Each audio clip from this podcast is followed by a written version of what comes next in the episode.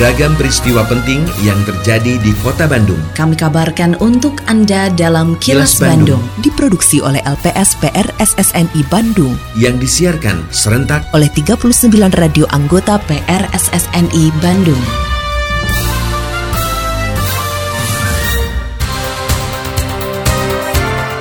Sejumlah informasi aktual kami hadirkan untuk Anda dan inilah informasi utamanya. Masyarakat diimbau waspadai penyakit akibat imunisasi yang tidak lengkap. Okupansi hotel di kota Bandung terus meningkat. Korlantas Polri luncurkan aplikasi Signal dan e-Avis. Saya, Santika Sari Sumantri, inilah kilas Bandung selengkapnya. Masyarakat terutama para orang tua diimbau untuk mewaspadai berbagai penyakit yang kemungkinan timbul akibat kurang lengkapnya imunisasi terhadap anak. Kepala Dinas Kesehatan Kota Bandung, Anhar Hadian, mengatakan beberapa penyakit tersebut antara lain campak, polio, TBC, dan difteri. Anhar mengakui pandemi COVID-19 menyebabkan pelaksanaan imunisasi di seluruh Indonesia mengalami penurunan. Meski begitu, seperti dilaporkan reporter Agustin Purnawan, Anhar memastikan hingga saat ini tidak ada laporan kasus penyakit tersebut di kota Bandung. Yang harus kita waspadai adalah penyakit-penyakit dampak dari imunisasi. Jadi karena selama hampir tiga tahun imunisasi kita rendah, cakupannya se-Indonesia itu mah, sedunia mungkin, maka ada potensi penyakit-penyakit akibat imunisasi yang tidak bagus itu akan muncul. Campak, kemudian polio, kemudian BCG untuk TBC, difteri dan lain sebagainya. Alhamdulillah sampai sekarang kota Bandung sih terkendali ya, tidak ada kasus yang melonjak, kemudian tidak ada penularan satu klaster itu tidak terjadi sehingga sampai sekarang masih terkendali, tapi tetap itu harus kita waspadai. Pasca dicabutnya aturan PPKM oleh pemerintah, sektor pariwisata di kota Bandung mulai menggeliat. Di awal tahun 2023 ini, okupansi hotel, tempat hiburan, dan restoran mengalami peningkatan sampai 70 persen dan cenderung terus naik. Kepala Dinas Kebudayaan dan Pariwisata Kota Bandung, Arif Saifuddin mengatakan, peningkatan jumlah wisatawan yang datang ke Kota Bandung diharapkan berdampak langsung kepada pertumbuhan ekonomi. Seperti dilaporkan reporter Agustin Purnawan, menurut Arif, sampai saat ini pariwisata merupakan sektor yang memberi kontribusi paling besar terhadap APBD Kota Bandung. Saya sampaikan okupansinya sekarang sudah di 70 persen akan merangkak ke 80 persen. Yang mudah-mudahan juga betul-betul destinasi wisata Kota Bandung ini bisa mengangkat uh, Kota Bandung. Saat ini informasi terakhir itu dari teman-teman PHRI itu dari Dung Priangan ada 70 persen.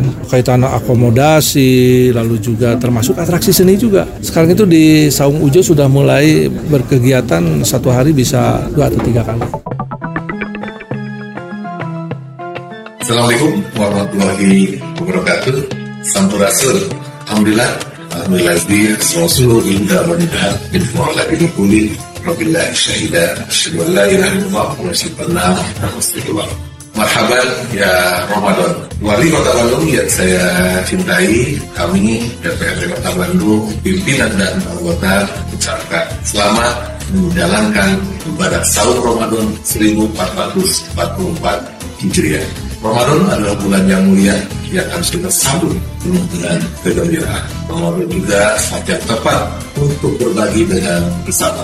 Mari kita jalani sahur Ramadan dengan penuh gembira dan membagikan kegembiraan dengan bersama. Semoga Allah Subhanahu wa taala menerima amalan Ramadan kita dan tentunya kita mendapatkan ketakwaan di Ramadan 1444 Hijriah. Wassalamualaikum warahmatullahi wabarakatuh. Kini, audio podcast siaran Kilas Bandung dan berbagai informasi menarik lainnya bisa Anda akses di laman kilasbandungnews.com. Selama bulan Ramadan 2023, PLN Unit Induk Distribusi Jawa Barat memastikan tidak ada pemeliharaan jaringan listrik saat sahur dan buka puasa. Hal ini seiring dengan perubahan pola aktivitas masyarakat saat bulan Ramadan yang bertambah pada malam dan dini hari. General Manager PLN Unit Induk Distribusi Jawa Barat, Susiana Mutia, menyatakan pihaknya secara rutin melakukan pemeliharaan jaringan listrik dan gardu. Upaya ini untuk menjaga dan memastikan keandalan aset sehingga pasokan listrik dapat terdistribusikan dengan baik kepada pelanggan. Seperti dilaporkan reporter Suparno Hadisaputro, menurut Susiana, PLN juga rutin melakukan pengamanan jarak antara jaringan listrik dengan benda lain seperti dahan pohon, layang-layang, umbul-umbul andalan kita siap untuk selama bulan Ramadan ya. Jadi kita semua saat ini sampai dengan sekarang ini sudah menyiapkan untuk uh, melakukan pemeliharaan sekarang. Nanti pada saat di Lebaran itu sudah tidak ada lagi ya Insya Allah pemeliharaan yang karena mengakibatkan gangguan yang mengakibatkan pemadaman. Karena kita sudah pelihara duluan, sudah melakukan apa proteksi dulu ya, baru kemudian kita tidak mungkin ada yang korektif seperti itu. Selama bulan suci Ramadan, pengelola Bandung Zoo atau Kebun Binatang Bandung mengubah jam operasional serta menyiapkan berbagai promo bagi pengunjung yang datang. Manajer komunikasi Kebun Binatang Bandung, Sulhan Syafi'i mengatakan, pada periode tersebut pengunjung bisa mendapatkan promo diskon tiket masuk juga diskon wahana satwa tunggang. Reporter Suparno Hadisaputro melaporkan, Sulhan berharap dengan adanya program ini dapat meningkatkan antusiasme masyarakat untuk berkunjung ke kebun binatang Bandung selama bulan Ramadan. Pada bulan Ramadan 2023 tahun ini, Bandung Zoo mengubah jam operasional buka jam 09, kemudian tutup jam 15.00. Pengunjung bisa membeli tiket dan masuk empat orang, artinya bonus satu pengunjung. Di dalam kita memberikan diskon berupa 50% untuk semua tunggangan seperti unta, kuda, dan gajah. Diskon ini tidak berlaku pada hari Minggu dan tanggal merah.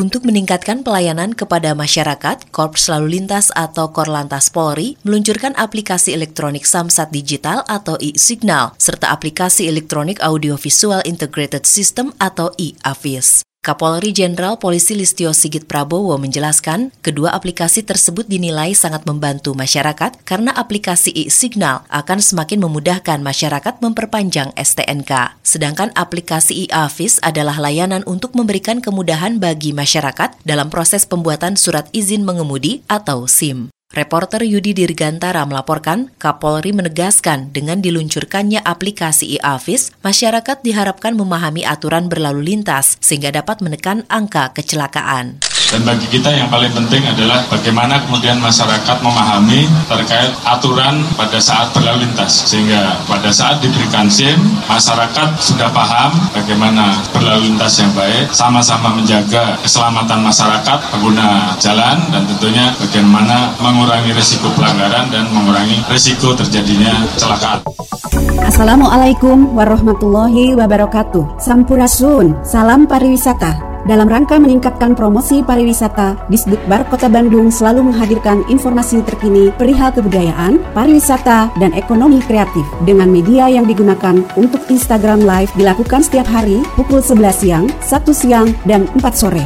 Dan untuk siaran radio reguler dilaksanakan setiap hari Jumat pada pukul 13.30 di Radio Sonata FM. Dan untuk konten foto, video, serta konten lainnya ada pada Instagram tic.bandung. Dan buat Anda yang ingin mencari mencari informasi secara langsung, dapat mengunjungi kantor Turis Information Center di tiga lokasi. Lokasi pertama di kawasan Masjid Raya Bandung, lokasi kedua di Bandara Hussein Sastra Negara, dan lokasi ketiga ada di Lobi Hejo 23 Pascal Shopping Center Bandung. Mari dukung kemajuan pariwisata di Kota Bandung dengan follow Instagram tic.bandung. Hatur nuhun. Wassalamualaikum warahmatullahi wabarakatuh. Lindungi diri dari COVID-19 dengan selalu memakai masker saat beraktivitas dan berinteraksi. Tetap patuhi protokol kesehatan untuk mencegah penularan virus corona karena pandemi belum usai. Terima kasih Anda telah menyimak Kilas Bandung yang diproduksi oleh LPSPR SSNI Bandung.